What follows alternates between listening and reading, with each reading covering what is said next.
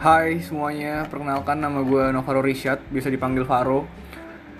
Latar belakang gue adalah sebagai seorang mahasiswa tingkat akhir di salah satu perguruan tinggi swasta yang ada di Jakarta.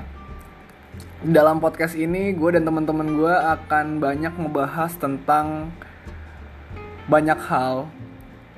Bisa tentang gejolak sosial yang ada di masyarakat, bisa tentang isu-isu politik, bisa tentang kebijakan-kebijakan hukum, sampai ke pengalaman hidup orang-orang.